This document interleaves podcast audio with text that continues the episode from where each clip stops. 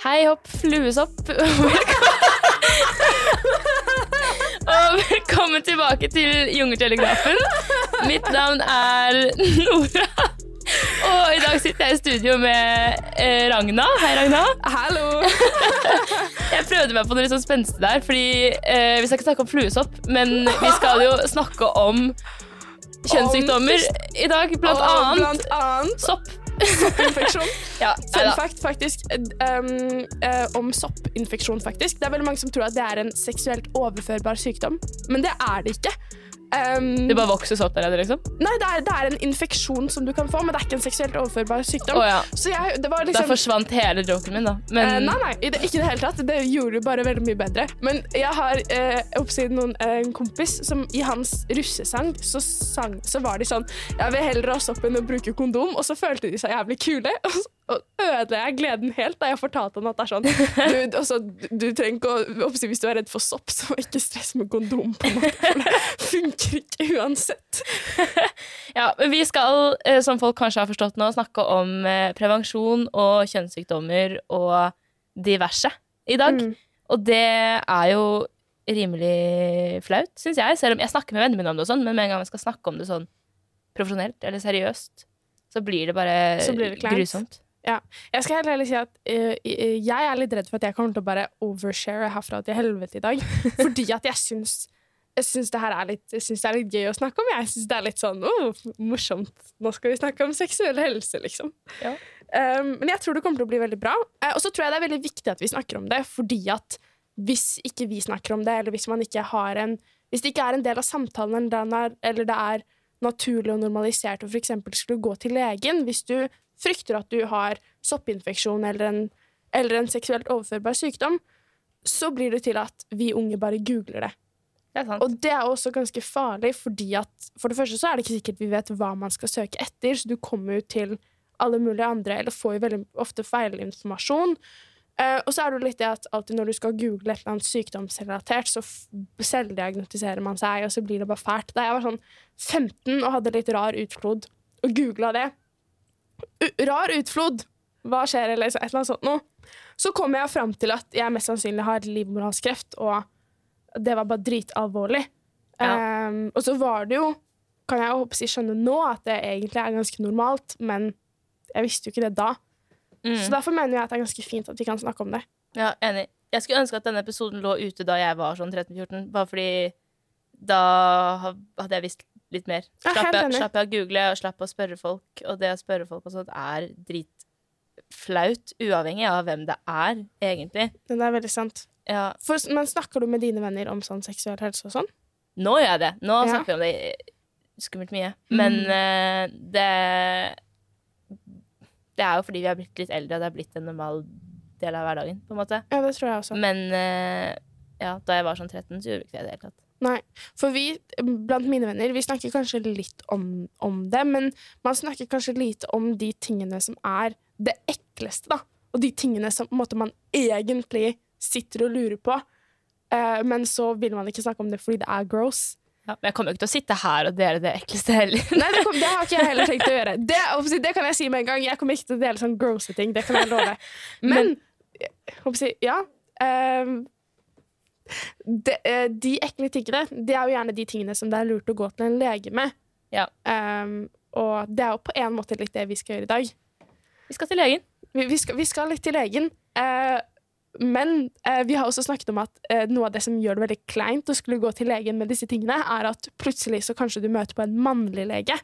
Og én ting er at det er kleint å skulle snakke med en lege generelt om, om, om prevensjon eller kjønnssykdommer eller andre aspekter ved seksuell helse, men hvis plutselig den legen som sitter der, er en mann, så opplever jeg i hvert fall at det blir veldig veldig mye kleinere. Det tror jeg ganske mange andre gjør. Ja, det blir med en gang noe annet når en mann skal titte oppi der, på en måte. Ja. ja. Ja, det skjønner jeg kjempegodt. Men det er litt derfor eh, vi, Nora, har utfordret oss selv veldig i dag. Yes. Og invitert, uh, invitert med oss en mannlig lege fra, nei, fra Sex og Samfunn. Så velkommen til deg, Simon. Hallo, tusen takk. Du er eh, holdt jeg på å si, ikke bare eh, lege ved Sex og Samfunn, men driver også podkasten Alfakrøll, Det stemmer. mm, som handler om mannlig seksuell helse. Ja. eh, i dag så skal vi snakke om jente... Har vi snakket om, jeg på å si. I dag er det Jenteprat-spalten til Jungeltelegrafen som vi dykker ned i. Um, så det blir jo kanskje Kanskje ikke så annerledes med tanke på at du er lege. Jeg syns egentlig eh, det er litt lettere å snakke om noen eh, jentegreier når det handler om seksuell helse. For det eh, jobber jo som lege på Sex og Samfunn og har pasienter dag ut og dag inn med ting som brenner og lukter rart og ser annerledes ut og alt mulig. Mm. Men ikke så mange av de er gutter. Nei. Eh, for når eh, gutta har det vanskelig, så har de ikke lyst til å bry, bry andre, og spesielt ikke legen, så de holder seg liksom litt unna det. Ja. Så av alle pasientene mine, så er de aller, aller, aller fleste eh, jenter. Ikke sant? Men da lurer jeg litt på sånn, merker du da, når du sitter der som lege, og det kommer litt sånn kleine, sjenerte, flaue tenåringsjenter inn og skal snakke med deg og skal og håper jeg, trenger hjelp med et eller annet om seksuell helse, merker du da noen ganger at de syns det er kleint at du er mann? Jeg har fått, uh, fått spørsmålet et par ganger, sånn eh, omtrent sånn 'Hvorfor er du mann?' det, sånn skal det ikke være. det er mange som har uh, enten skrevet en kommentar på forhånd om at man helst vil ha en kvinnelig lege, eller sier det til meg også når de kommer inn at jeg ville helst egentlig ha en kvinne, men så prøver vi, og så begynner vi å snakke sammen alltid, og så eh, ser man etter hvert om det går an at det går greit når man på en måte opparbeider seg litt tillit seg imellom. Og så går det som regel helt fint å ha, gjøre undersøkelsen som normalt, på en måte. Mm. Så er det jo litt på, på samme måten som at man ikke kan velge at legen skal ha en spesiell hudfarge, eller at legen skal ha en spesiell seksualitet, eh, at du ikke vil ha en heterofil lege eller ikke en homofil lege, eller et eller annet, så er det akkurat det samme at du ikke kan velge hvilket kjønn eh, legen din har, på samme måten som på butikken, på en måte. Mm. Um, men så er det jo noen som har også veldig dårlige erfaringer eh, med menn fra før av, og har blitt utsatt for overgrep og utsatt for voldtekt, og syns det er nærmest traumatiserende at en mannlig lege også skal kikke langt inn i vaginaen din. Og da, da skjønner vi jo det veldig godt, og prøver på en måte å tilrettelegge så godt det uh, lar seg gjøre for Mm. at man skal få den behandleren man, man trenger. Da. Ja, ikke sant. Fordi, bare sånn at vi er litt sånn klart her, for du er utdanna lege. Ja, Hva, stemmer. hva slags lege er du utdanna? Eh, Helt vanlig en. Allmennlege, liksom? Eh, det er sånn jeg har um, gjort meg ferdig med studiet, Mm. eh, og istedenfor å gå videre i sånn vanlig spesialisering, så har du først turnus, og så kan du bli spesialist, og så mer spesialist etterpå. Mm. Så har jeg satt det litt på pause, fordi jeg Ja. syns seksuell helse er dritmorsomt. Ja. Så jeg jobba på Sex og Samfunn bare som helt ordinær lege siste halvannet året. Jeg skjønner. Mm. Men er det ikke altså Dette kan være sinnssykt fordomsfullt av meg, men jeg, jeg syns det er litt vanskelig å forstå hvorfor menn vil spesialisere seg som gynekologer. Mm. Fordi jeg vet ikke, med en gang, som den fordomsfulle personen jeg er, så tenker jeg at det er fordi de er spesielt interessert i, i jenter. Jeg syns det er ekstremt spesielt at menn ikke har lyst til å utdanne seg som gynekologer. Det er et helt rått sånn fag. Dere, har, dere, dere har kanskje ikke sett en fødsel noen gang, men det er skikkelig, skikkelig kult. Og en Ja. eh, sånn keisersnitt keisersnitt også. Superkult. Og så Ja. har du, du er den eneste legen som har to pasienter på en gang. Du har både en mor og et barn eh, i tillegg. Og så er det noen ganger at det kommer inn én pasient, og så drar det to. Mm. Eh, og gynekologi i tillegg så er det veldig sånn du kan, du kan gjøre noe med en gang. Du tar inn pasienten, snakker sammen, så finner du ut av hva det er for noe, og så fjerner du det, eller gjør det, og så er de friske når de går, på en måte.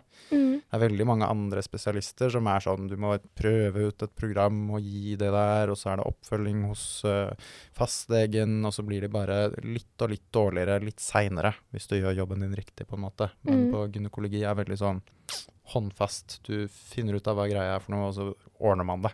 Så du tror ikke det har noe med å gjøre at noen menn er veldig glad i damer? Nei, jeg tror ikke det. Det er veldig lite sånn intimitet når det kommer til en Ja. gynekologisk undersøkelse. Det har du kanskje rett i. Jeg pleier å si det til pasientene mine også før man gjør en gynekologisk undersøkelse, at jeg kunne like gjerne undersøkt ankelen din. Mm. Jeg ser uh, opp i 10-15 vaginaer hver eneste dag, og uh, det er omtrent det samme. Like intimt som å gå på butikken og kjøpe brødskive, liksom. For deg For er meg. det det. Ja, Ja. ja. Så det Fordi- er kanskje en liten trøst for pasientene også. Ja, for Ja. det er det jo for så vidt. Det, og det er jo en litt sånn fin Vi startet jo egentlig med en veldig fin mytekryssing nå, syns jeg. Um, for, for det er jo ikke noe å legge skjul på at det er ubehagelig. Og det å sitte i den gynekologstolen og ha beina opp på sånne der plastikkdingser, og så er du liksom Det er en veldig unaturlig posisjon å sitte i, Mm. og så sitter du helt håper si, naken nedentil. Men- Kjempesårbar. Ja, men hvis du da har, skal si et eller annet til oss som stresser og syns det er vanskelig, hva har du lyst til å si? Ingen syns det er noe særlig behagelig å få en gynekologisk undersøkelse. Det er ingen som gleder seg til det i det hele tatt, og de aller, aller fleste de, de gruer seg. Men eh, min erfaring er at det går greit, eh, så å si hver eneste gang.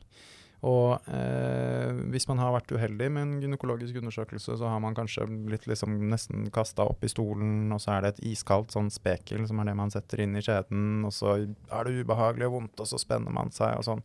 Jeg eh, pleier ofte å bruke fem ekstra minutter på å snakke sammen med pasienten før, vi, før hun setter seg opp i stolen. Og da sier jeg mye av det samme som jeg har sagt til dere nå, og så sier jeg at eh, alle sammen syns det her er ukomfortabelt. Det skal ikke gjøre noe vondt, men det kan være ubehagelig. Og mye av grunnen til at det er ubehagelig, det er at man har masse muskler i underlivet som man ikke helt har kontroll på selv, og de er sånn som strammer seg inn når man er stressa, når man er nervøs og når man er anspent. Og når man sitter i en sånn gynekologisk stol, så er man stressa, nervøs og anspent så å si uansett. Så akkurat det, det klarer man ikke å gjøre så veldig, veldig mye med. Men så er det tre ting som man kan tenke på underveis, som kan gjøre det litt greiere. Det ene er pusten, det andre er musklene i rumpa, og så er det tredje musklene i lårene. Så hvis man legger en hånd eller to på magen, kjenner liksom at man puster rolig inn og ut hele veien, blir helt sånn potetsekktung i rumpa liksom, og legger beina fra seg i stolen, så følger også ofte de andre musklene etter, og så kan det bli litt mindre ubehagelig. Um, men det er jo på en måte noe man vil grue seg til litt uansett. Ja. Det er kanskje bare en del av livet, eller del av hele greia. At man er litt redd for det. Ja, kanskje. ja. Um, men det er litt sånn uh, Dere har sagt mange ganger nå at uh, dette er flaut, og det er kleint å, Jeg bare mer om. merket det på at du sitter sånn og fniser når du prater. Ja, ja, Jeg føler meg skikkelig teit. Det skal dere ikke gjøre, for det, det er veldig mange og kjempevanlig å synes at dette her er flaut og dette er kleint, men det trenger det ikke å være. Og det er noe man har lært seg. At Mm. øh, når man er seks, syv, åtte år gammel, og man er supernysgjerrig på alt sammen, så vil man jo spørre om alt fra himmel til jord. Hva en penis, hvordan får man barn, alt mulig sånne rare greier. Og så etter hvert så får man høre at dette her er noe privat, dette er flaut, dette er kleint, dette skal man ikke snakke høyt om. Og da blir det kleint, og så blir det flaut, og så tør man ikke å snakke om det, og da blir det bare vanskeligere og vanskeligere å snakke om etter hvert. Mm. Så det er Mm. liksom det å ikke egentlig tenke på dette som en klein greie. Det er jo ikke det. Det er noe alle sammen tenker på, alle sammen har et forhold til det. Og da er det veldig rart at alle skal også synes at det er flaut og kleint. Godt poeng. Ja, Det er et veldig, veldig godt poeng. Mm. Um, vi skal jo uh, har jo startet uh, godt nå og skal dykke litt videre inn i de temaene som, som vi har snakket om at vi syns er veldig kleint, og som, som det er vanskelig å snakke om. Um, men vi skal begynne nå med en prevensjonsguide. Oh. Ja, det er spicy. Fordi det jeg tenker at uh, I hvert fall føler jeg det når det kommer til prevensjon, er at det er så utrolig mye på markedet. Og eh, jeg har prøvd å si litt av hvert, alt eh, føler jeg i hytt og pine. Og uansett hvor jeg har gått, så har alle leger sagt til meg sånn Ja, men du må gjøre Du må oppsi, velg det du føler er riktig. Og så sitter jeg der bare sånn OK, men jeg har ti alternativer foran meg. Jeg aner ingenting om noen av dem.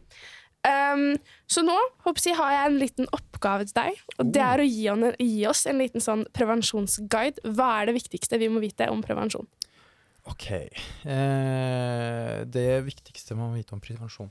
Eh, hvis man har en penis, så er det ganske lett. Da er det på en måte kondom eller ikke kondom som er eh, Kondom er eneste muligheten man har, dessverre. Det finnes ikke noe annet. Ikke noe annet tilgjengelig. Det er noe som er eh, i sånne utprøvingsfaser som ser lovende ut, men det kan fort ta 10-15-20 år før det er tilgjengelig Shit. på markedet.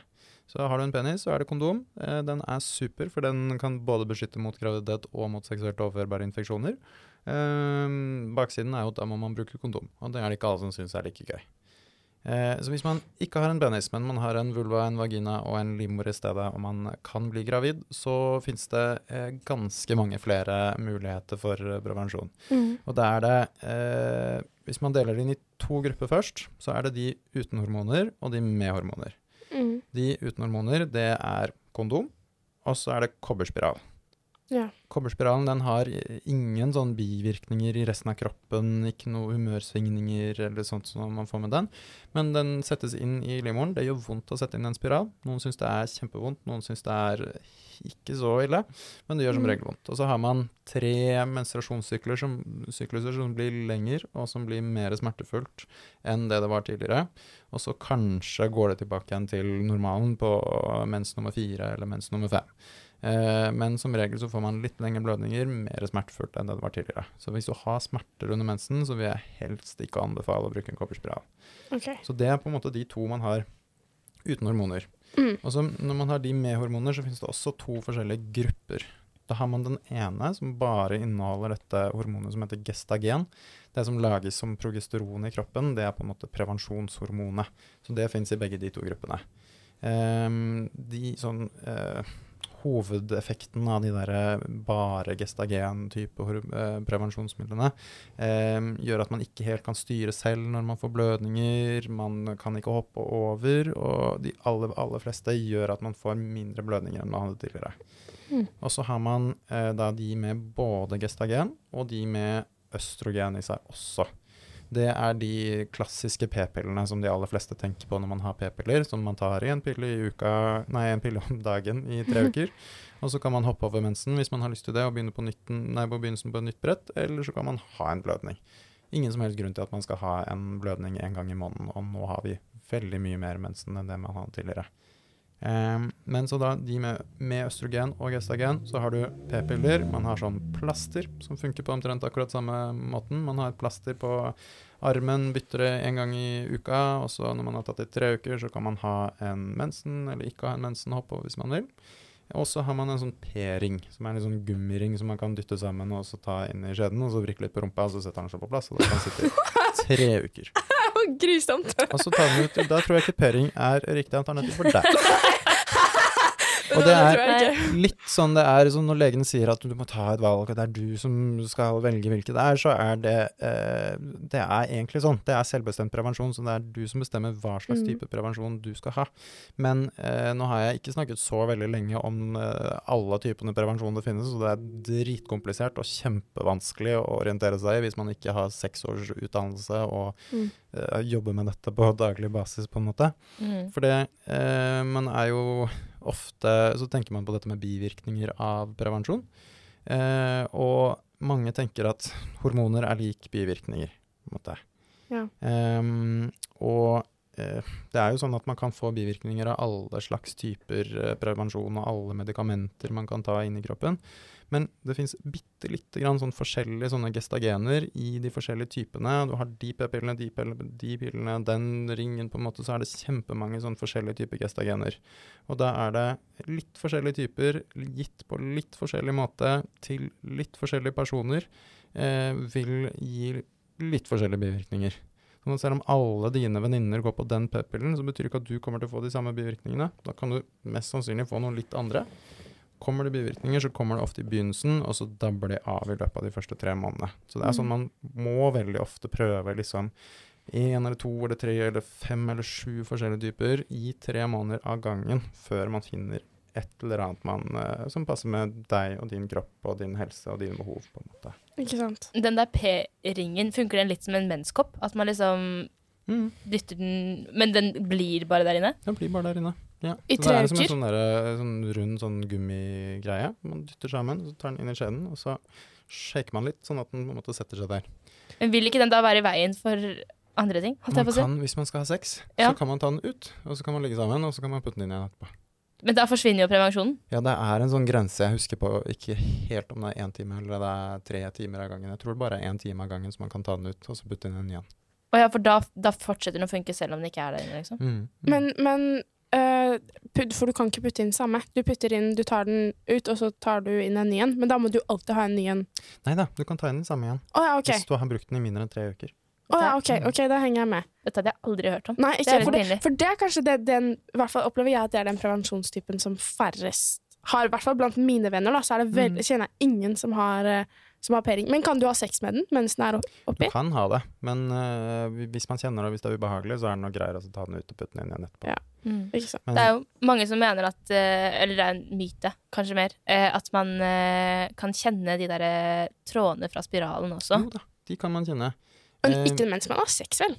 Um, av og til så kan man det. Shit. Uh, det er jo eh, en sånn spiral som settes inn i livmoren. Han må jo tas ut på en eller annen måte, så da må man ha noen sånne tråder, sånn at man kan ta tak i de trådene og så dra den forsiktig ut. Mm. Uh, vi klipper de trådene sånn at de er ca. 3 cm lange. Og da er det sånn i begynnelsen så er de litt sånn stive og litt sånn butte, og har man sex med noen med en penis, så kan de av og til kjenne den sånn på tuppen, eh, at det kan stikke litt, på en måte. Oh, ja, shit. Men så blir trådene mykere og mykere og mykere jo lenger man har den, og etter en måned halvannen så er det veldig sjeldent at en partner vil kjenne det, altså. For da legger de seg sånn rundt livmorhalsen. Ja, for det er ikke sant, de- at de sånn former seg. For det er jo Mm. eh, Jeg har jo en spiral nå, og det Mm. var jo sånn som jeg husker veldig godt at jeg sa sånn Første gangen jeg lå med noen etter jeg satte den inn, um, så, så var jeg sånn Å ja, oppsi, si fra hvis du kjenner det, liksom. Men han var bare sånn Nei, nei. Ikke i det hele tatt. Eh, det var for så vidt eh, var for så vidt veldig, veldig beroligende, det, at man ikke, at man ikke kjenner de. Men, men jeg, fikk jo, jeg husker også at jeg fikk beskjed om, etter jeg satte den inn, at jeg skulle etter en uke stikke en finger opp og så, jeg, kjenne om jeg kjente de trådene. Mm. Um, det gjorde jeg jo, men det var jo veldig Var ikke det dritrart? det var dritrart! Men det var, jeg håper er jo litt noe av grunnen til at jeg tror at en, en p-ring for eksempel ikke hadde passet meg, er jo det at jeg vil jo helst ikke ha så veldig mye Jeg vil på en måte ikke føle på det at jeg har den har prevensjon, så jeg likte jo heller ikke p-piller, for da måtte jeg ta en pille hver dag. Jeg hadde p-stav i godt over et halvt år. Og da ble jeg bare kvalm hver gang jeg kom borti armen min, for da kjente jeg den plastikkstaven. Så, så da fjernet jeg den og satte inn satt inn en spiral. Og det er jo det beste jeg har gjort, for da forholder jeg meg ikke til at jeg bruker prevensjon i det hele tatt, men så er jeg helt beskytta. Sånn sett er spiralen dritsmudd. Det Mm. gjør vondt å sette den inn. Og så hvis det er den uh, hormonspiralen som kan sitte i seks år, så har du seks Mm. år hvor du slipper å tenke på at du er gravid. Mest Ja. sannsynlig så slipper du å tenke så mye på blødninger også. Ja, ja, for det er Sånn- jo det som er kjempedeilig. 85% som mister eh, blødningene etter første halvåret. Mm. Og så er det jo da seks år man slipper å tenke på det. Men så er det ikke alle som har det sånn. For Nei. det er litt forskjellig fra person til person hvordan disse her prevensjonsmidlene påvirker deg. Og noen er dritmisfornøyde med en hormonspiral også. Og det er kjedelig og kjipt at det skal være sånn. Jeg kunne ønske det var liksom én måte som, eh, som var et bivirkningsfritt prevensjonsalternativ for alle, men det er dessverre ikke sånn. Det Mm. er vanskelig å stoppe den her eh, biologien vår av og til. Ja, Men det går an å ta ut den spiralen hvis den er ubehagelig? Når som helst. Ja, okay. Ja. Ja. Mm. Jeg har en venninne som uh, var på byen og trodde hun hadde igjen tampong som hun hadde tatt ut allerede. Og vi gikk på toalettet, og så fant hun et par tråder der. Hun Nei, og dro den ut selv! dro den ut selv. Å, herregud! Det er What? sjeldent at det skjer, men uh, det skjer av og til. Jeg har også nå hørt, jeg jeg skikkelig vondt inni meg, faktisk. Å, herregud. vi har også hørt det, er, det er for Grace Anatomy, så det kan godt hende at det ikke er sant. Men på Grace Anatomy så var det en mann som hadde piercing Mm. på penis, og en dame som hadde spiral. Og så hadde han Og så hadde den blitt dratt ut, eller han hadde satt seg fast, eller noe sånt. Og så måtte de liksom dra til sykehuset og møte hun der Grace, da. Ja. eh, men satt de fast i hverandre? da? Ja. Ja. Altså, det kan, Kan jo det skje? eh, Det kommer litt an på piercingen, tror jeg. Eh, jeg tror du skal ha skikkelig uflaks, men hvis du har en sånn Prince Albert, er det ikke det heter? Sånn som går liksom inn på nedsiden og så ut av urinrøret.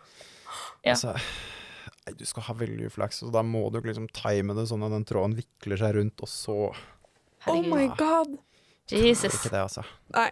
Men Ja. det er eh, den, den, den penis piercing, altså. Jeg skjønner oh, jeg syns det virker så ubehagelig. Det syns jeg også. For jeg, jeg sa det til deg i stad, Nora, at jeg tror at problemet med den historien, det er ikke de trådene på den spiralen. Det er det, er det å ha piercing i penis.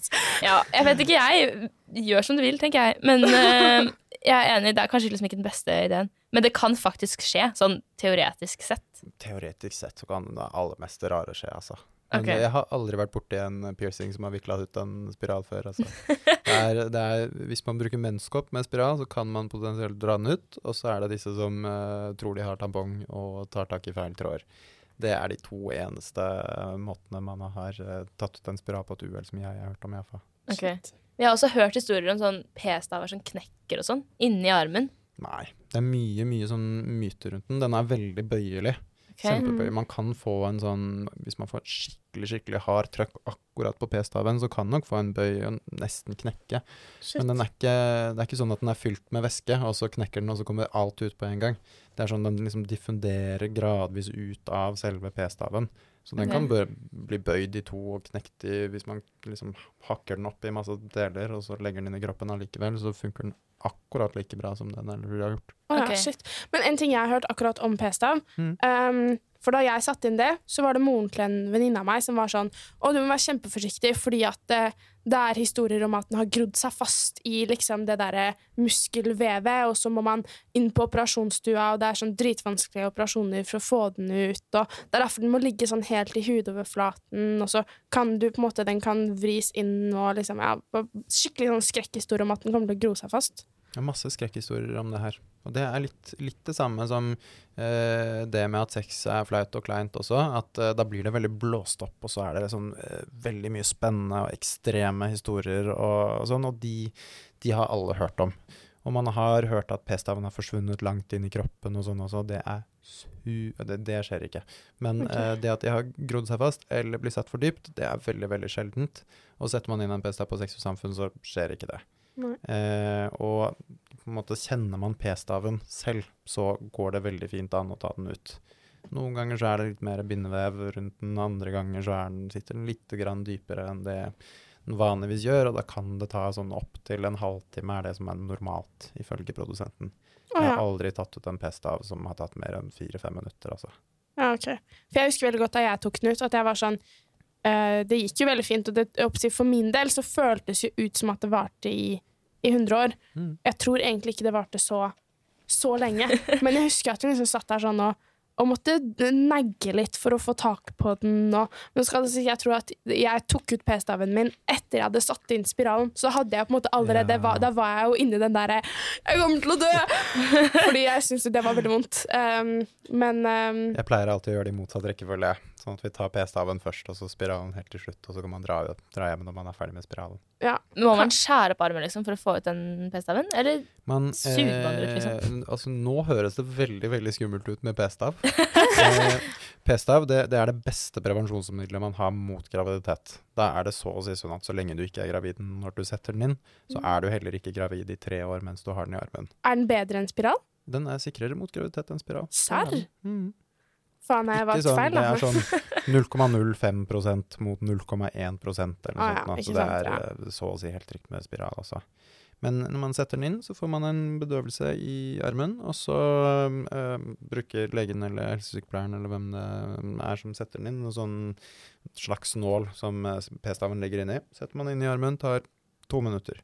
Når man tar den ut igjen, så må man øh, først sette en lokal bedøvelse på samme måten, så en liten sånn sprøyte. Det er det verste. Eh, og så skjærer man bitte, bitte lite, sånn to-tre millimeter cirka, gjennom huden. Og så tar man en sånn liten tang og dypper den inni, tar tak i bestaven og så bøyer den opp. Mm. Det tar som regel ikke mer enn minutter. Trenger ikke å sy. Tar tre strips og et plaster, så er man i mål. Du kan få se, Jeg har to arr på armen etter innsetting og utsetting. Du kan få se etterpå. De er dritsmå. Det bekymrer meg litt at det må skjære seg sånn. Men uh, det går, det er, folk har gjort det før meg. Sånn, Nei, jeg tar skalpellen og så bare dypper jeg den sånn, forsiktig. OK, Mm. Gjør ikke noe, kjenner ingenting. Ja. Og så bruker du også p-piller eh, som altså, det, Ikke som medisin, det blir kanskje feil, men eh, spesielt sånn da vi var mindre, Ja. så var ofte begrunnelsen for at man begynte på p-piller at 'Å, jeg har så sterke mensensmerter'. Eller sex, jeg. Ja, nettopp. Ja. nettopp. Eller eh, 'jeg har akne', for eksempel. Så det brukes for andre ting også. Det gjør det. Hvis man har eh, endometriose, hvis man har eh, sånn polycystisk ovariesyndrom, hvis man har eh, hvilke andre ting Sånn PMDD, har dere hørt om det? Sånn PMS har dere kanskje hørt om? Ja. Det er noen som får så alvorlig PMS at de har lyst til å ta livet sitt én uke av gangen hver eneste måned, omtrent. Og da er behandlingen en type p-pille. Oh, Det er ikke sånn at p-piller bare er brukt for liksom, å unngå å bli gravid, men det brukes som behandling for masse, masse forskjellige greier. Det kan jo godt hende at det funker dritbra, men jeg syns nesten det virker litt som man bare gir p-piller fordi man ikke har noe annet bedre medisin, fordi det ikke er forsket nok på det. Det er P-piller er jo den beste medisinen for det som man har. Og det er eh, det med hormoner i eh, At det finnes hormoner i p-pillene. Det er fordi dette, disse liksom, reproduksjonsprosessene styres av hormoner. Hormoner er signaler som sendes rundt inn i kroppen. Og eh, da er det foreløpig ikke så mye annet man har funnet som funker. Men jeg skulle veldig gjerne ønske det, og det trenges mye mye mer forskning, spesielt på sånn endometriose, sånn BKOS, sånn eh, kvinnehelsetilstander. Ja. Jeg liker å tro eh, at hvis det var menn som slet med det, så hadde det vært medisiner for det for lenge siden. Jo, og så er greia det at menn sliter med dette også. Ikke sånn prevensjon og smertefulle menstruasjonsblødninger, men mye sånn smertetilstander i underlivet, sånn rare betennelser, hudting, som jeg ikke aner hva er for noe. For menn drar ikke til legen med det, og det blir ikke forsket på i det hele tatt. Så sånn kvinnehelse er forsket altfor lite på, men det er seksuell helse generelt også. Når det kommer til gutta, så er det av og til at man kommer innom med et eller annet som jeg ikke har peiling på hva er for noe. Fordi det ikke liksom finnes noe forskning på det i det hele tatt. Men Mm. hvorfor drar ikke guttene og sjekker ut ting, liksom? Er det fordi de er flaue?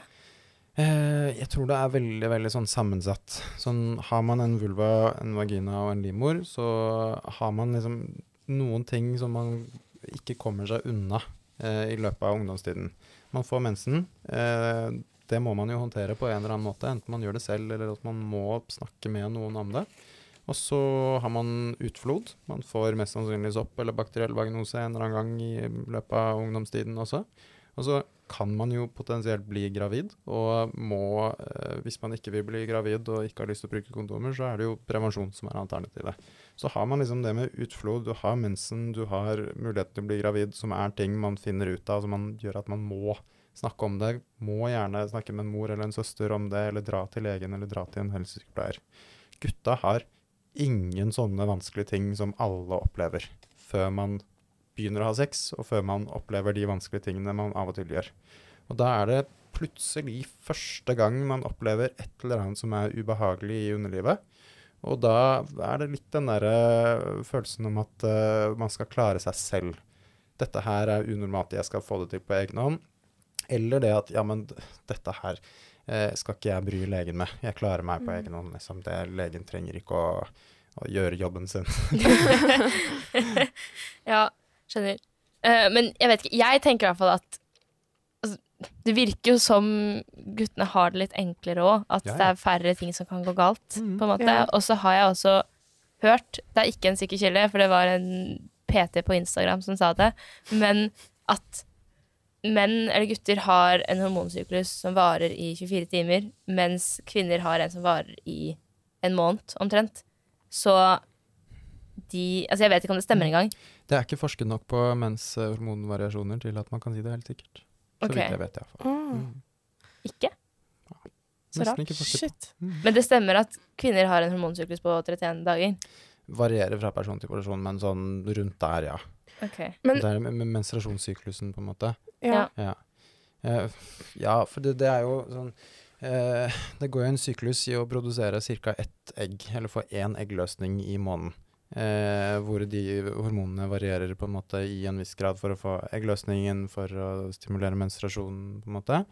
Eh, med det at ja, en gang i måneden så kommer det en liten syste på eggstokken som sprekker, og så kommer det en egg ut av den. Den fiskes, ut på, eller fiskes opp av en eggleder, og så for at den skal vokse, eller blir den befrukta av en sædcelle, så må den eh, ha masse, masse næring å vokse i. Så det kommer et sånt signal til uh, livmoren som sier at den slimen inni der, den skal vokse seg tykk. Og så blir man jo vanligvis ikke gravid en gang i måneden, så den slimen den skrapes ut som mensen. Og så går det én eller to eller tre uker, det varierer litt sånn fra person til person, og så får man en ny sånn liten syste med eggløsning, på en måte. Mm. Det er jo menstruasjonssyklusen. Så en sånn måned med en ganske eh, lang og komplisert uh, syklus med masse, masse forskjellige hormoner som spiller inn. Gutta har liksom en løpende sånn produksjon hele tiden av sædceller. Man driller ut liksom en million eller to sædceller i sekundet omtrent. Hæ? Kjempemange. Serr? Mm. Og det var dagens fun fact. Det var gøy. Eh, masse, masse, masse, masse. Og de, de produserer sånn kontinuerlig hele tiden, hele tiden, hele tiden. hele tiden.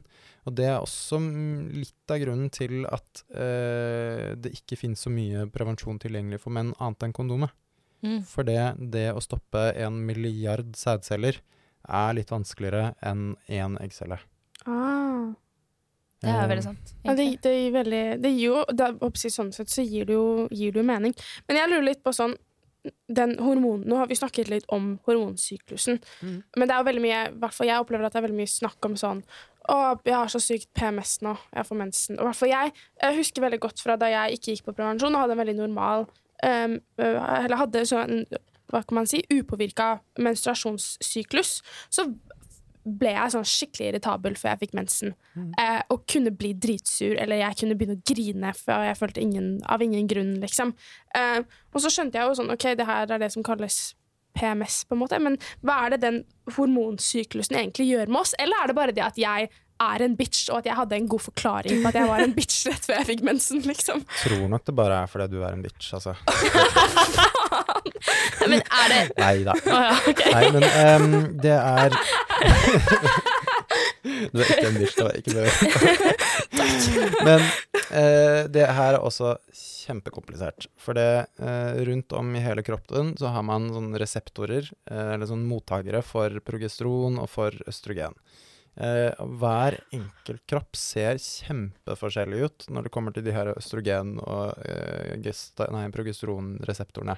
Så dere to har helt vidt forskjellige, og det er liksom ikke noe sånn fasitsvar omtrent på hvordan de her ser ut. Og så finnes det noen inni hjernen i tillegg.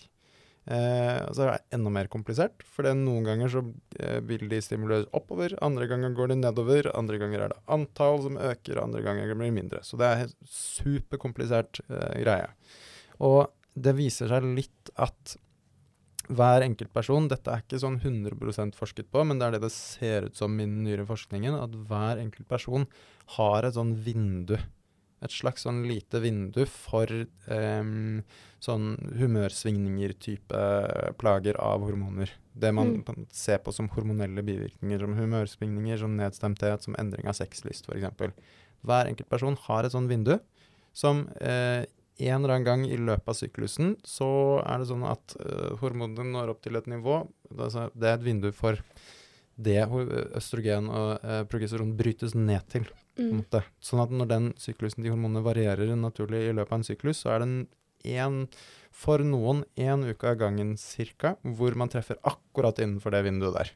Mm. At Har man for mye hormoner til å treffe innenfor det vinduet, så merker man ingenting i det hele tatt. Og har man altfor lite, så merker man ingenting. Men den uka hvor man liksom er akkurat innenfor det vinduet, så opplever man de der kjipe, kjipe plagene. Eh, og det kan se ut som det er det som er eh, grunnen til at man får det som er PMS. da. Ja. Og da har man også litt den samme effekten kanskje av hormonell prevensjon. Hvor hvis man går på et hormonell prevensjon som da gir et sånn nivå som treffer akkurat innenfor ditt vindu for de plagene for hormonelle bivirkninger, så får man de plagene. Man får nedsatt sexlyst, man får humørsvingninger, man blir eh, skikkelig sånn gråtelabil, og man trenger ikke å si noe til deg omtrent, og så er man helt på gråten. Og det er, sånn skal det jo ikke være. Og Mm. da treffer man akkurat innenfor det vinduet. Men da kan det være at hvis du går på et prevensjonsmiddel med akkurat det samme hormonet, bare mye mer, at man treffer over vinduet, så får man ikke de kjipe bivirkningene. Oh, ja. Eller med et samme med litt grann mindre, og så treffer man under, så får man ikke de bivirkningene da heller. Okay. Og så var- kan det være at man kan bytte til et annet type, så man har et mye smalere vindu, eller ikke noe vindu i det hele tatt. Men dette kan man ikke vite uten å prøve. Nei. Så det er det som er så kjipt med prevensjon. Det er at man må prøve det ut, og man må gjerne prøve det i tre måneder før man finner ut av om man får de bivirkningene eller ikke. Ja, Ikke sant? Det er litt sånn, Man er ikke så sensitiv på selve hormonet heller, men det er liksom på endringen. Mm. Mm. Når man får en endring i hormonene, da, det er da det som påvirker. Ja. Kan det se ut sånn. Jeg har også merket, og også hørt av andre, at eh, noen uker så kan jeg f.eks. prestere bedre på trening, Mhm. og så gjøre det dritdårlig på trening uka etter. Ja. Og så har jeg hørt at det har med hormoner å gjøre, fordi ja, man har forskjellige nivåer. Stemmer det? Eh, det stemmer, absolutt. Men det er også forsket altfor lite på. Ok. Spesielt det med mensen og trening. Så tror jeg det finnes ett studie med 46 deltakere på, eller et eller annet sånn. Ingen forskning på i det hele tatt. Mm. Og det er halvparten av verdens toppidrettsutøvere omtrent, som bare ikke vet hvordan de skal trene i forhold til hvilket prevensjonsmiddel man går på, når i syklus man er. Kjempelite forskning. Shit. Men det kommer mer og mer nå, Ja. Forhåpentligvis, da. For det har vært eh, Det er jo Jeg føler at det er veldig mye prat om ofte at det er lite forskning på kvinnehelse. Mm. Um, og det ser man jo f.eks. med sykdom som rammer kvinner, eller spesielt da kanskje kvinners seksuelle helse. Sånn som vi har snakket, snakket litt om, om endometriose, som rammer én av ti kvinner. Um, men så tar det i Norge gjennomsnitt syv år å få en endometriose- endometriosediagnose. Og det mener jeg er veldig Det er jo et paradoks som jeg bare ikke klarer å fatte. Ja, Det er det. Det er eh, skikkelig kjipt at det skal være sånn, og det må forskes veldig mye mer på. Mm. Eh, akkurat på eh, endometriose så er det litt forskjellige sånne faktorer som spiller inn på hvorfor det tar så lang tid før Ja. man får denne diagnosen. Kanskje du bare kan forklare veldig fort hva endometrose er? Eh, det derre vevet jeg snakka om i stad, som vokser opp og skrapes ut inni livmoren, Mm. det er det som er mensen, på en måte. Vevet vokser opp, og så skrapes det ut. Når Mm. man har endometrose, så eh, finner man av en eller annen grunn det vevet også andre steder i kroppen. Som regel helt liksom inni magen, på tarmene, på eggstokkene. Noen kan ha det i, inni nesa også, men det er kjempesjeldent. Og da er det sånn at Altså mensen i nesa, liksom? Yes. Da er det, hvis man har det, endometriose i nesa, Du blør ikke neseblod da? så blør du neseblod når du har mensen. What? Ja. Det er også endometriose. Tenk Men hvis man da får en blødning inni magen, så blir det kjempebetent og kjempevondt. Ja. Eller at man da får en blør neseblod en gang i eh, måneden. Det er også veldig rart. Ja, fordi når det vevet da egentlig skulle kommet ut som mensen, og du mm. har da dette um, livmorsvevet rundt om i kroppen, så har jo ikke det blodet noe sted å gå. Og det er det som gjør at det blir så vondt, ikke sant? Ja, det lager en sånn skikkelig, skikkelig sånn betennelse. Og da Ja. får man dritvondt. Hvis man er hjemme fra skolen fordi man har uh, smerter under mensen, så kan det mest sannsynlig være en meteorose. Ja. er ofte liksom dagen før, første, andre dagen av blødningen som er helt forferdelig, man ligger og vrir seg i smerte. Mm. Det som derimot er det vanskelige med diagnosen, fra, liksom, fra min side, for å diagnostisere endometriose, så er den eneste måten man kan si det helt sikker på at man har endometriose, det er at man blir lagt i narkose på sykehuset. Så skjærer de et hull i magen og kikker inn i magen med et kamera, og så ser at de, det der endometriosevevet finnes et eller annet sted. Og det er litt sånn invasivt, og det er litt sånn Det er ikke komplikasjonsfritt heller å få en operasjon i magen, så det er noe man har lyst til å liksom utsette så lenge som mulig, egentlig. For det tar man fire, fem, seks operasjoner i magen, for ofte så må man ta en ny en for å fjerne det, og så får man ta en ny en for å fjerne det. Så kan man få litt sånn arrvev inni magen. Og ting skal jo bevege på seg, maten skal gå gjennom, man skal tisse og alt mulig, og hvis ting på en måte vokser litt sammen da, så kan man få andre plager pga. det. Så det har man lyst til å utsette så lenge som mulig. Shit. Og måten man da utsetter det så lenge som mulig, det er å gå på prevensjon som gjør at man ikke har noe særlig menstruasjonssyklus. Når man ikke får noe særlig menstruasjonssyklus, så holder man endometriosen litt sånn i sjakk.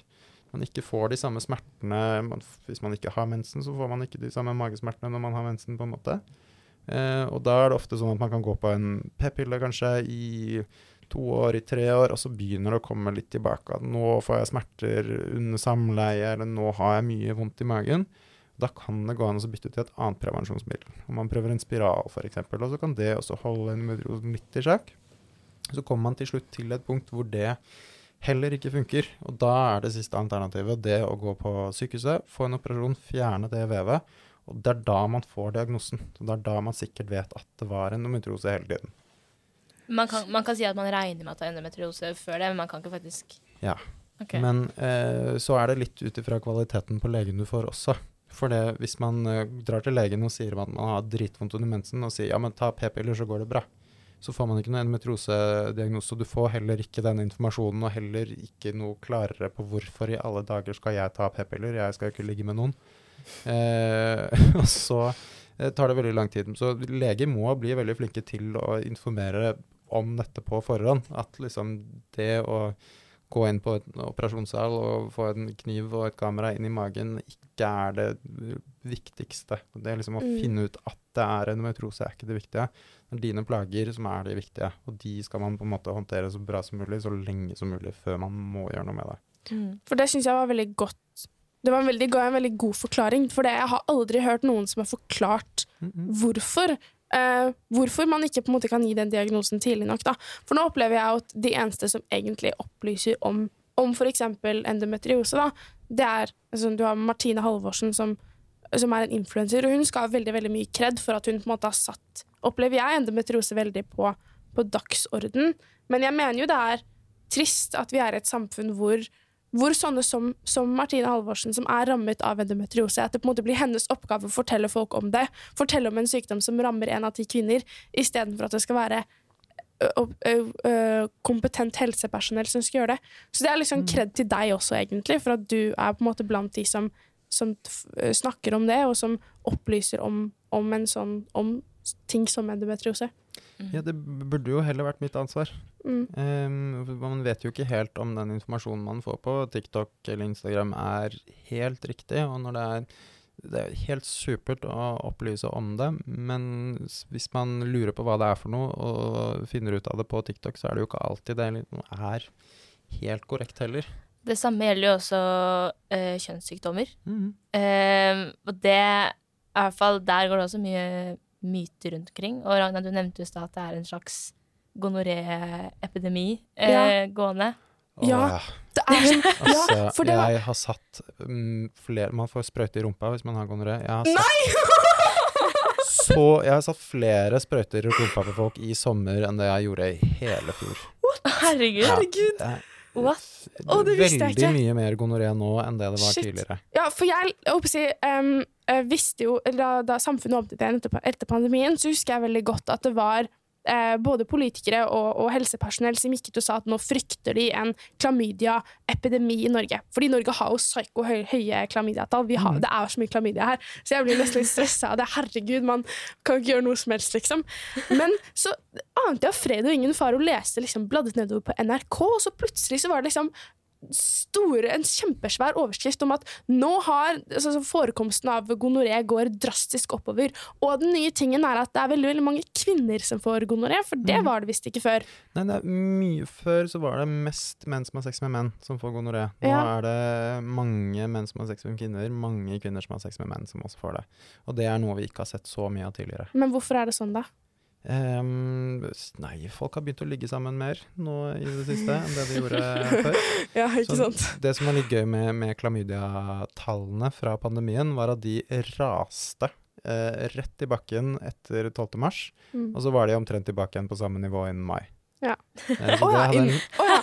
Bitte, bitte liten sånn dupp. Vi holdt to måneder, og så var det tilbake igjen på der det pleier å være. Det er veldig gøy. Jeg syns det sier ganske mye om det norske folk sånn egentlig. At det er Sier sånn masse om det norske folk, og vi er ræva på å bruke kondom. Ja. Hvis det er noen som har eh, ligget med noen i utlandet, så er det mest sannsynlig en kondom inne i bildet, fordi folk i andre land enn Norge er mye, mye flinkere til eh, å bruke kondom enn oss. Og det er litt den der tanken om eh, prevensjon også, at alle tenker at alle bruker prevensjon. Så man, da har man jo ikke noe å bekymre seg for. Selvfølgelig bruker man prevensjon, så du blir jo ikke gravid. Det er jo ikke sånn at man må bruke prevensjon, og hvis man ikke vil, så vær så god, slutt. Men hvis du ikke har lyst til å bli gravid, da bruk kondom. Og så slipper man å tenke på både klamydia og gonoré og et helt drøss med andre ting. Mm. Mm. Men hvordan vet man om man har en kjønnssykdom, da?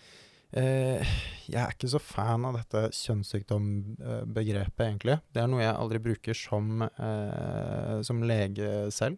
For kjønnssykdommer det er liksom en sånn skummel boks der borte med alle de der eh, ekle sykdommene man skal skamme seg over. På en måte. Og det, eh, vi pleier å si seksuelt overførbar infeksjon, men det er jo heller ikke helt riktig. For hvis du er forkjøla og du ligger med noen, så blir de mest sannsynlig forkjøla, de også. Men forkjølelse er jo ikke en seksuelt overførbar infeksjon. Og skabb, eksempel, det kan man jo bli smitta med hvis man ligger med noen med skabb, men det kan du også bli smitta med hvis du sitter i en eh, sofa ved siden av noen med en skabb, og du har skikkelig, skikkelig uflaks. Eh, men det regnes kanskje oftere som en kjønnssykdom enn forkjølelse, da. Ja. Selv om det kan smitte, selv om man ikke har sex. Ikke sant? Eh, det er ikke helt sikkert at man merker at man har en uh, seksuelt overførbar infeksjon. Klamydia så er det bare en tredjedel cirka som får symptomer, så det vet man ikke før man har testa seg. Og vi råder jo til å ta en test for uh, både klamydia og gonoré ca. to uker etter man har hatt ubeskytta sex med en ny person. Hvis man er under 25, da. Over 25 så er det ikke så mye klamydia, så da går det greit. Men uh, teste seg hver gang man har hatt ubeskytta sex med en ny person. Eller så merker man det fordi man får symptomer. Har man en vagina, så får man ofte endra utflod, man kan få kløe, svie, eh, kan lukte annerledes av utfloden, svi når man tisser, vondt nedi magen, rare blødninger, blødninger etter sex f.eks. Hvis du har klamydia? Ja. Å ja. Og symptomer. ja. Em, hvis man har en penis, så er det ofte ikke så mye symptomer på klamydia. Man kan få litt sånn blank utflod fra penis. Man kan få kløe, svie når man tisser. Eh, når det kommer til gonoré, så får de aller, aller fleste med penissymptomer. eh. Og da er det eh, Hvis dere har hørt begrepet dryppert tidligere, har dere hørt det? Mm. Dryppert, det, det er gonoré. Og det heter dryppert fordi det drypper ting ut av tissen. Eh, Ragna, nå må du ta deg sammen. Du Kan ikke be meg om å ta meg sammen når vi snakker om det, det er det ene vanligste symptomet på, på gonoré. At man vokser, våkner opp med liksom en sånn gulgrønn flekk i trusa hver eneste morgen. Eh, jeg tror kanskje jeg fortalte det sist jeg var på besøk her også, men jeg eh, Av og til når jeg har gonoré-pasienter, så har de på seg underbukse, de har på seg stillongs, de har på seg jeans, og så har de på seg utebukse på utsida. Og på utsiden av ytterbuksa så er det en sånn skikkelig sånn 10 cm stor grønn flekk med liksom utflod fra penis. Og det altså, ser ikke noe behagelig ut i det hele tatt. Og så føles det som om man må tisse piggtråd. Ja. Og det har ikke jeg noe lyst til i det hele tatt. Så moral of the story er egentlig bruk kondom. Det er det. Absolutt. Eh. Men øh, Så man skal bare Ja, OK, bruk kondom, men det hva hvis kondomen sprekker, liksom? Da Ja, det er uflaks, da. Det aller mest sannsynlige, hvis kondomen sprekker, så er den satt på feil. Enten okay. så har man brukt en feil type kondom. Eh, folk er veldig glad i å si at eh, den ene kondomen, den passer til alle. Eh, og så viser man at man får den på under armen. Men det er ikke helt riktig. Eh, peniser er litt forskjellige. Det finnes forskjellige kondomer som passer mye bedre fra penis til penis. Så har du en penis, eh, finn en kondom som passer for deg. skal man prøve på, liksom. Man kan prøve på. Man har masse tid, og har man et toalett hjemme og er hjemme alene i en time, kjøp Eller ikke kjøp, du kan få gratis på gratiskondomer.no. Eller på Mm. Sex og Samfunn. Prøv frem og se hvilken som passer, hvilken som er minst ubehagelig å ha på seg. Mm. Det er det ene. Finne riktig type kondom. Og det andre er å ta den på på riktig måte. Tar du den på feil, så er det større sannsynlighet for at den sprekker, eller for at den faller av. Nå er det ta den på riktig vei, og så klemme på tuppen og rulle ned. Sjekke datoen, eh, at den ikke har gått ut på dato, se at det ikke er hull i pakka. Eh, og da går det mest sannsynlig fint de aller, aller fleste ganger, altså. Mm. Og så har man angrepille og sånn, men det, fun- altså, det funker jo ikke mot kjønnssykdommer, da. Men det er funker jo mot eh, graviditet. Det gjør det. En angrepille den funker ved å liksom dytte eggløsningen frem. Så okay. den eh, dytter eggløsningen enten tre eller fem dager frem, ut ifra hvilken type man tar. Men Mm. hvis du allerede hadde en eggløsning den dagen, eller du hadde en eggløsning dagen før, så funker den jo ikke. Nei. Eh, derfor så er det lurt å ta en graviditetstest uansett, hvis man har tatt en angrepille. Ja. Og eh, for de av eh, dere som eh, er redd for hormoner, eh, det er måte mye oppstyr rundt hormoner og prevensjon i det siste, Mm. så er en angrepille Og da- er det mange som også velger å ikke gå på prevensjon, men bare bruke angrepille. Så har en angrepille omtrent seks ganger mer hormoner i seg enn én p-pille. Så tar man liksom en Oi. dose med seks p-piller på én gang. Og da er det òg vanlig å få disse bivirkningene, og det er vanlig å få unormale blødninger i etterkant. Så har den, har den noen bivirkninger som kan liksom være farlige for deg, annet enn at man Ikke som jeg kommer på i farta, altså. OK. Nei, Ja. tror jeg ikke det hadde solgt den uten resept på apotekene. Nei, ikke sant. Mm. For jeg tenker jo at det er jo um, jeg si, i hvert fall, jeg kjenner jo Det jeg si, henger, jo, er, henger jo veldig sammen med at det er så sykt mye uh, klamydia og gonoré i, i, i samfunnet vårt. Men jeg har, kjenner har ganske mange venner som er sånn ah, 'Nei, jeg gidder ikke å bruke kondom. Ah, det er ikke vits.'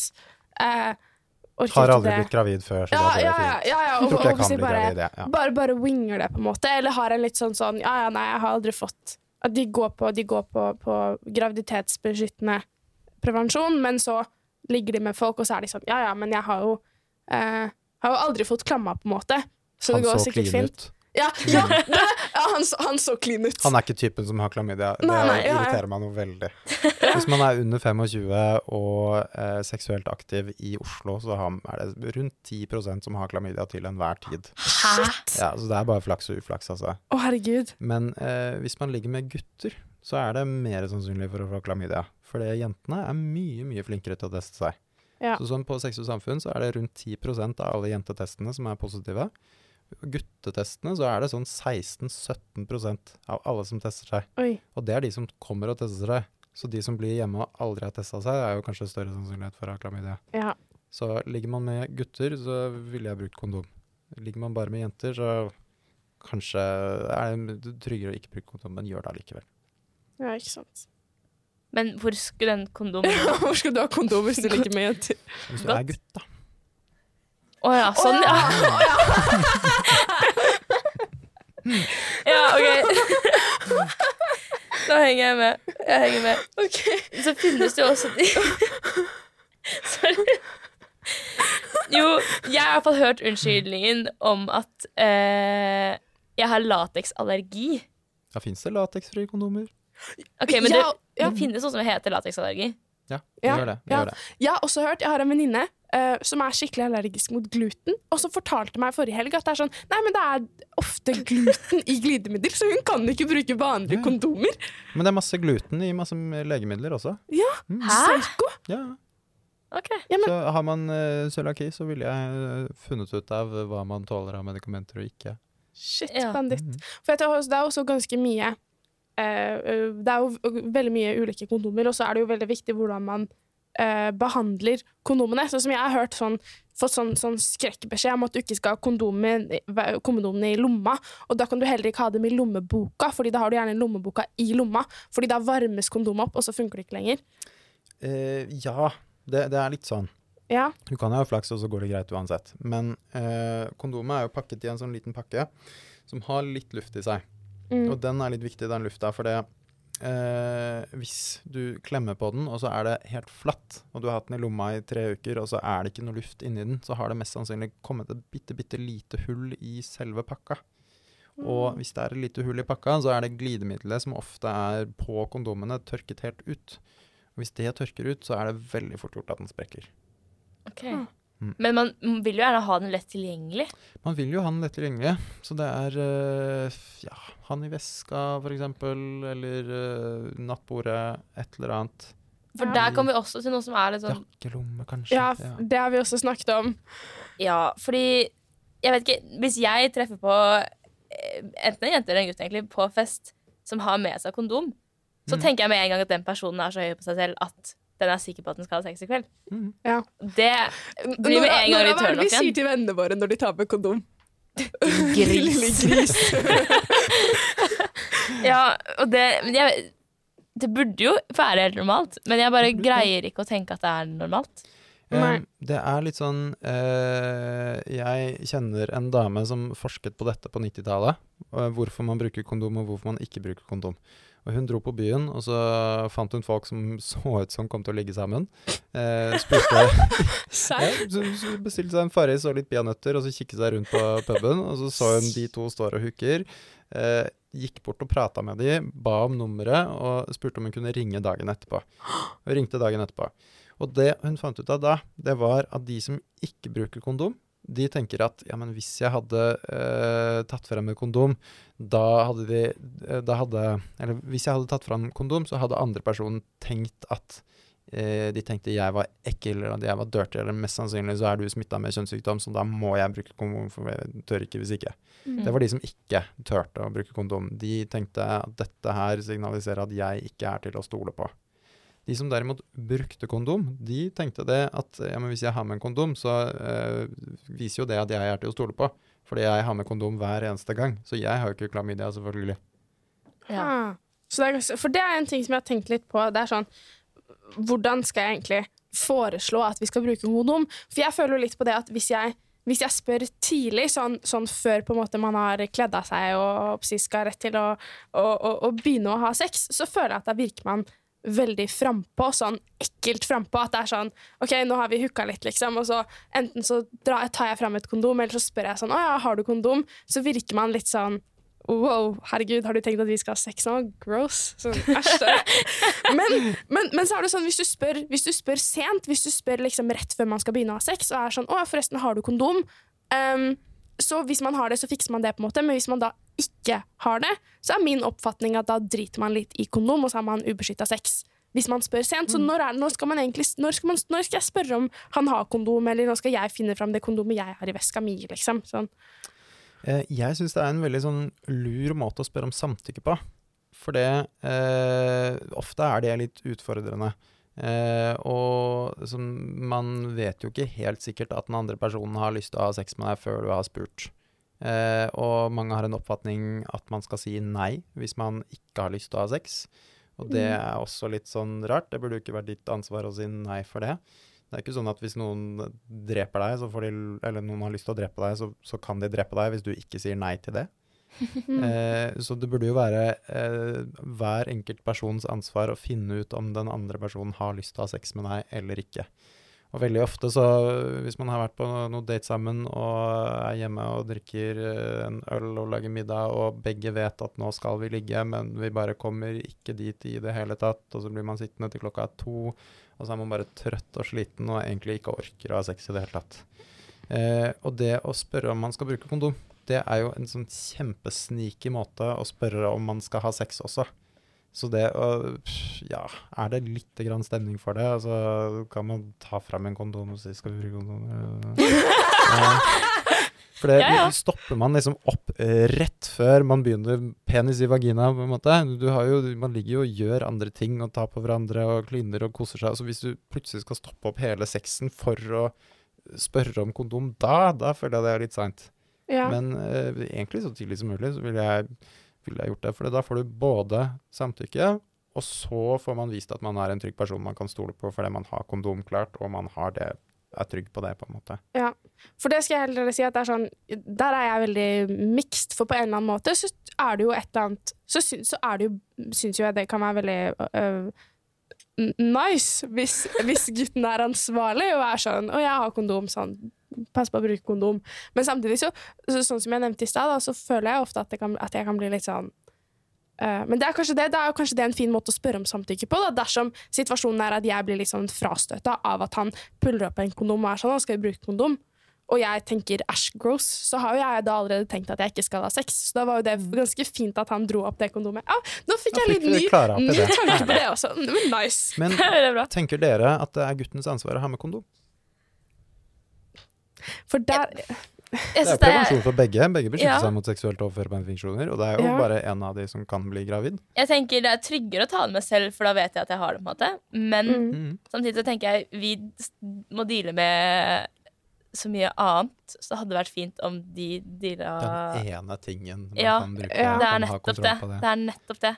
Ja. Men eh, samtidig så er det jo vi som sitter igjen med all drittet hvis det ikke brukes igjen. Det er ja, det. Om man ikke går på en annen type prevensjon, da. Ja. For det er noe som jeg opplever at er veldig at det er sånn Det er flere gutter som har spurt meg sånn, sånn Å, ja, går du på prevensjon? Og så sier jeg sånn, enten sånn Ja, nei, jeg har spiral, eller P Mm. gå på ha, ha p-stav, eller liksom sånn whatnot, et eller annet sånt. Da. Og da er det sånn Å ja, OK, chill. Det er, jeg har glemt kondom, liksom. Så da er det er, Åh, obviously smooth, da slipper vi det. Ja, smooth, smooth, da slipper man kondom, for det er så ubehagelig. Um, og da tenker jeg på en måte Sånn sett, da, så er det jo litt Da er det jo mitt ansvar å sørge for at eh, jeg ikke får en, en, en seksuelt overførbar, overførbar infeksjon. For på en eller annen måte så tenker jeg at det må være litt begges ansvar. Sånn, sånn Han må ta ansvar for at han ikke vil ha det. eh, eller vil han, han få, få klamydia, liksom. På samme måte som at jeg må ta ansvar for at jeg ikke vil ha klamydia. Um, men det er jo vanskelig, den balansegangen der, da. Um, litt jeg- for, Ja. Jeg har, eh, jeg har hatt en pasient som kom med klamydia for fjerde eller femte gangen. Eh, og da er det naturlig som lege å spørre hvordan man er på kondombruk. Mm. Og da svarte hun eh, nei, gutter er så jævlig dårlige til å bruke kondom, ass. Ja, okay. ok. så det Så hun tok null ansvar selv, liksom? ja, det- Da er det hun som sitter der med klamydia for fjerde gang. Ja, nei, gutter er dårlige til å bruke kondom. Så, ja, men er du Hvordan er du på å bruke kondom? Du, jo, du, du har jo også sex, og du kan jo også bli smitta hvis den ikke bruker. Så det, jeg syns det er litt sånn rart at det, det skal være mer gutters ansvar enn jenter. Selvfølgelig burde gutter ha med seg kondom hvis man har tenkt å ha sex, men eh, det syns jeg alle som har en tanke om at kanskje man skal ha sex med noen med en penis, eh, Mm. også burde. Ja, For en ting som jeg har tenkt ø, også en del på, er jo den tanken om at det er veldig mange som er sånn Å, det er ikke noe Sexen blir mindre digg når man bruker kondom. Er det, er det, er det, liksom, er det oppskrytt? Er det sånn Det er sikkert utrolig subjektivt, da. Ja, det er det jeg også tenker, men jeg føler at det er litt sånn At det er veldig, det er veldig enkelt å tøffe seg litt og være sånn Jeg syns det er så jævlig øh, Jeg liker ikke å bruke kondom, liksom. Og, og, så, og så blir gutter litt sånn Å ja, shit, hun liker ikke kondom, sånn da slipper jeg å bruke kondom i kveld. Og, ikke sant, nice. Og så, sitter man, og så er man litt inne i en sånn ond sirkel hvor man snakker veldig ned det å bruke kondom. Mm. Man gjør det. Og det er dette kondomløyeblikket, og så er det at man ikke kjenner noen ting, og det blir ukomfortabelt. Det er veldig vanlig at, at man syns det. Men det har litt med det samme å gjøre med at den sprekker. At bruker man feil type kondom, setter den på feil, så er det mer ubehagelig. Mm. Så finn en type som passer, så kanskje det går bedre. Eh, I tillegg så er det jo sånn at eh, kondomen kan jo potensielt sette ned følelsen lite grann. Og hvis man eh, har for tidlig utløsning, f.eks., hvis eh, sexen Eller får man en sædutløsning etter et minutt, og gjerne vil det at sexen skal vare lengre enn det ene minuttet, så kan jo det å bruke kondom være en fordel. For da får man mindre sånn sensitivitet, mindre stimulering, og da kan sexen vare lenger. Så potensielt så kan det være diggere å bruke kondom også. Ja, i hvert fall diggere for uh, jenta. Så man si, slipper å sitte der etter to minutter og være sånn Ja, da var det ferdig. Man trenger sexen heller ikke å være ferdig selv om man har fått en sædutløsning, altså. Nei, men det er også en ting som håper jeg, Da går man jo veldig inn på et helt nytt tema. Men eh, jeg har diskutert veldig mye med, med, mine venninner at det er sånn Veldig ofte da, så har, sitter man med en oppfatning av at sexen er over når gutten har kommet. Og når man da er i den situasjonen at gutten ofte kommer før jenta, eh, så har jeg noen venninner som bare begynner å synes at er at sex blir liksom en litt sånn kjip opplevelse fordi man aldri kommer selv, og, uh, og gutten, så- gutten da vil ikke bruke kondom, for han syns ikke det er like digg, og så varer ikke sexen så lenge, og så blir man på en måte sittende der litt. Og det er jo, det er jo, det er jo ikke alltid sånn, men Men det er veldig mange som er innforstått i det at sex er ferdig når gutten har kommet. ja. Og det syns jeg er litt rart. Men eh, har dere sett porno? Hva er det siste som skjer i en pornofilm? Hver eneste gang. At han spruter henne ned. Yes! Det er avslutningen på så å si alle pornofilmer. Jeg skal ikke sitte her og så skylde på porno heller, eh, for det, det, dere vet veldig godt at porno ikke er ekte. Dere vet veldig godt at det er skuespill og sånne ting. Men så er det også, før man begynner å ha sex, det eneste bildet man har på hvordan fa sex faktisk ser ut. Man er dritnysgjerrig på hvordan denne sexen funker, og så lærer man bare om prevensjon og kjønnssykdommer på skolen. Og for å finne ut hvordan det egentlig ser ut, så er det nærmeste man kommer porno. Og det er eh, veldig mye som, som, uh, av liksom vårt bilde på sex også som kanskje formes av porno, men spesielt den derre moneyshoten på slutten med sædutløsning i ansiktet og rennende maskara og hele pakka. Uh, og da tror jeg de aller fleste bare tenker at det er avslutningen på sex, for det er det man alltid har sett er avslutningen på sex, og da blir det sånn. Og det er jo kjedelig hvis det skal slutte med det, på en måte, og hvis man ikke rekker å gi en kvinnelig partner orgasme før man har fått en utløsning selv som gutt, så burde man jo gjøre et eller annet annet før det, eventuelt, for å få partner til å få orgasme, og så kan du få det selv etterpå. Mm. Hvis det er så viktig da, at denne utløsninga skal være Det siste. punktum finale på samleie. Så må man ta sånn 20 sekunders pause. Sånn Å, holder på å komme! OK, 20 sekunders pause. Hæ? ja. OK, kan vi gå videre nå, så jeg slutter å snakke? Ja, vi ta en 20 skal, minutters pause. nei, vi skal gi deg en, en tryllestav. Yes. Eh, den fikk du helt sikkert eh, forrige gang du var her òg. Mhm. du skal få en magisk tryllestav som du kan bruke til å endre hva du vil i hele verden. Hva ville du endra? Oh, jeg ville gjort det sånn at uh, ingen syns det var flaut å snakke om sex. Det er veldig bra svar. Nice. Jeg tror det aldri kommer til å skje. Jeg er veldig bekla- lei for det. Men uh, Prøver så godt vi kan. ja, Ja. da. Ja, men jeg tenker jo sånn, ok, det har vært litt tidvis litt kleint, og vi har ledd veldig mye i dag, men jeg synes det har vært en veldig givende samtale også. Jeg synes det har vært, det var uh, shocking å høre om eh, gonoré. Det, jeg visste ikke at gonoré jeg, jeg skal ikke få gonoré nå, nå skal jeg være dritgod på kondombruk, liksom. Um, ja, så hallo, mission accomplished for, eh, for legens del, håper jeg. Um, og så synes jeg, det også er jo over til kanskje noe som er litt mer alvorlig, jeg synes det var veldig interessant og ikke minst veldig viktig å få den ordentlige forklaringen av hva endometriose er, og også hvorfor det tar så lang tid å diagnostisere det. Jeg synes det var veldig nyttig å ha den samtalen. Også veldig fint uh, å føle at det er på en måte en lege som tar det ansvaret. Mm. Og det Mm. burde vært mye flere. Og jeg Mm. syns også det har vært uh, veldig digg egentlig å bare kunne skyte alle de spørsmålene man har som egentlig er litt sånn flaue og morsomme. Og litt sånn Man tenker nei, jeg gidder ikke å spørre noen om det. Uh, og så, Jeg er i hvert fall ikke like redd for å dra til en mannlig lege lenger.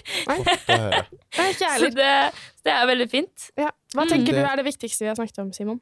Eh, viktigste vi har snakket om, er at dette kanskje ikke er så vanskelig som man eh, skulle ha trodd.